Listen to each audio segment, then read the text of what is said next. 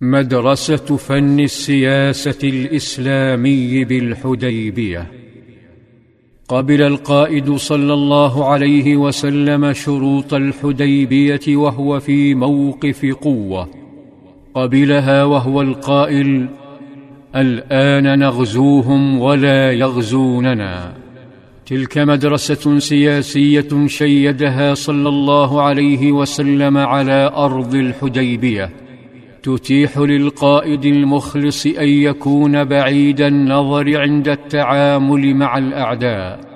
لم يستشر أصحابه. وهذا يعني أن قبولها كان وحيا.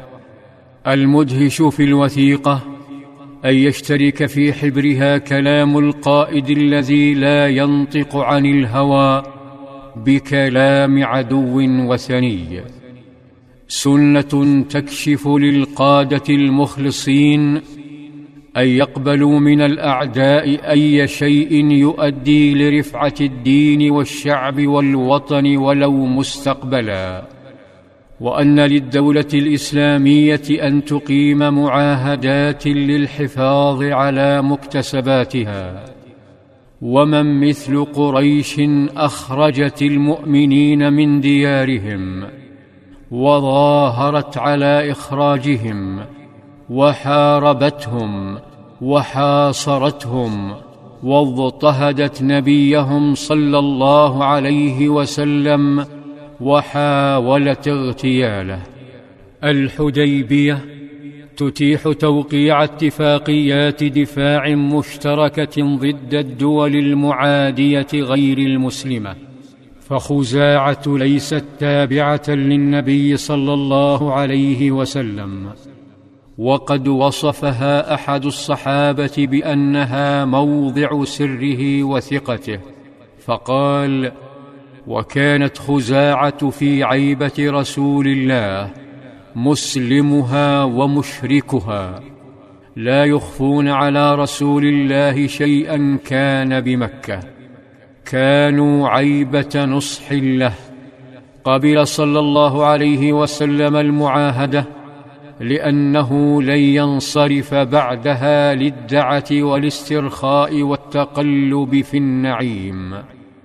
الحديبية تعني إغلاق باب الشر الأكبر الذي تتدفق منه المؤامرات.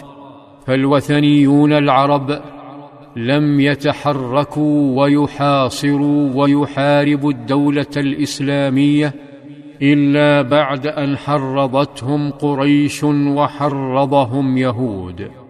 وقد تم تحييد يهود. واليوم يغلق صلى الله عليه وسلم باب الشر الأكبر. ليتفرغ صلى الله عليه وسلم لبناء دولته وتثقيفها والدعوة لرسالة ربه. أصبحت الدولة الإسلامية بتلك المعاهدة حرة في التحرك والتعاطي مع الجوار بل مع فارس والروم. لكن الحزن يفتك بالصحابة وهم يرون سهيلا مزهوا بشروطه.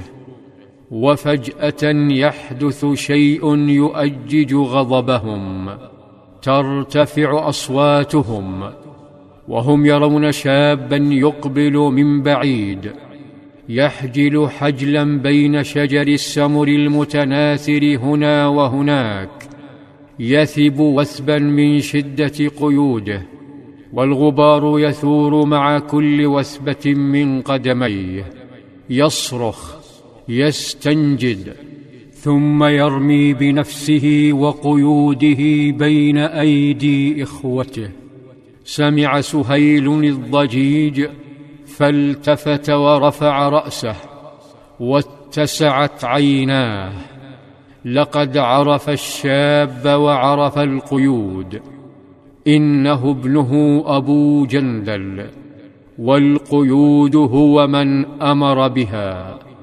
نهض نحوه ولما قام على رأسه رفع يده ثم هوى بلكمة قوية على وجهه.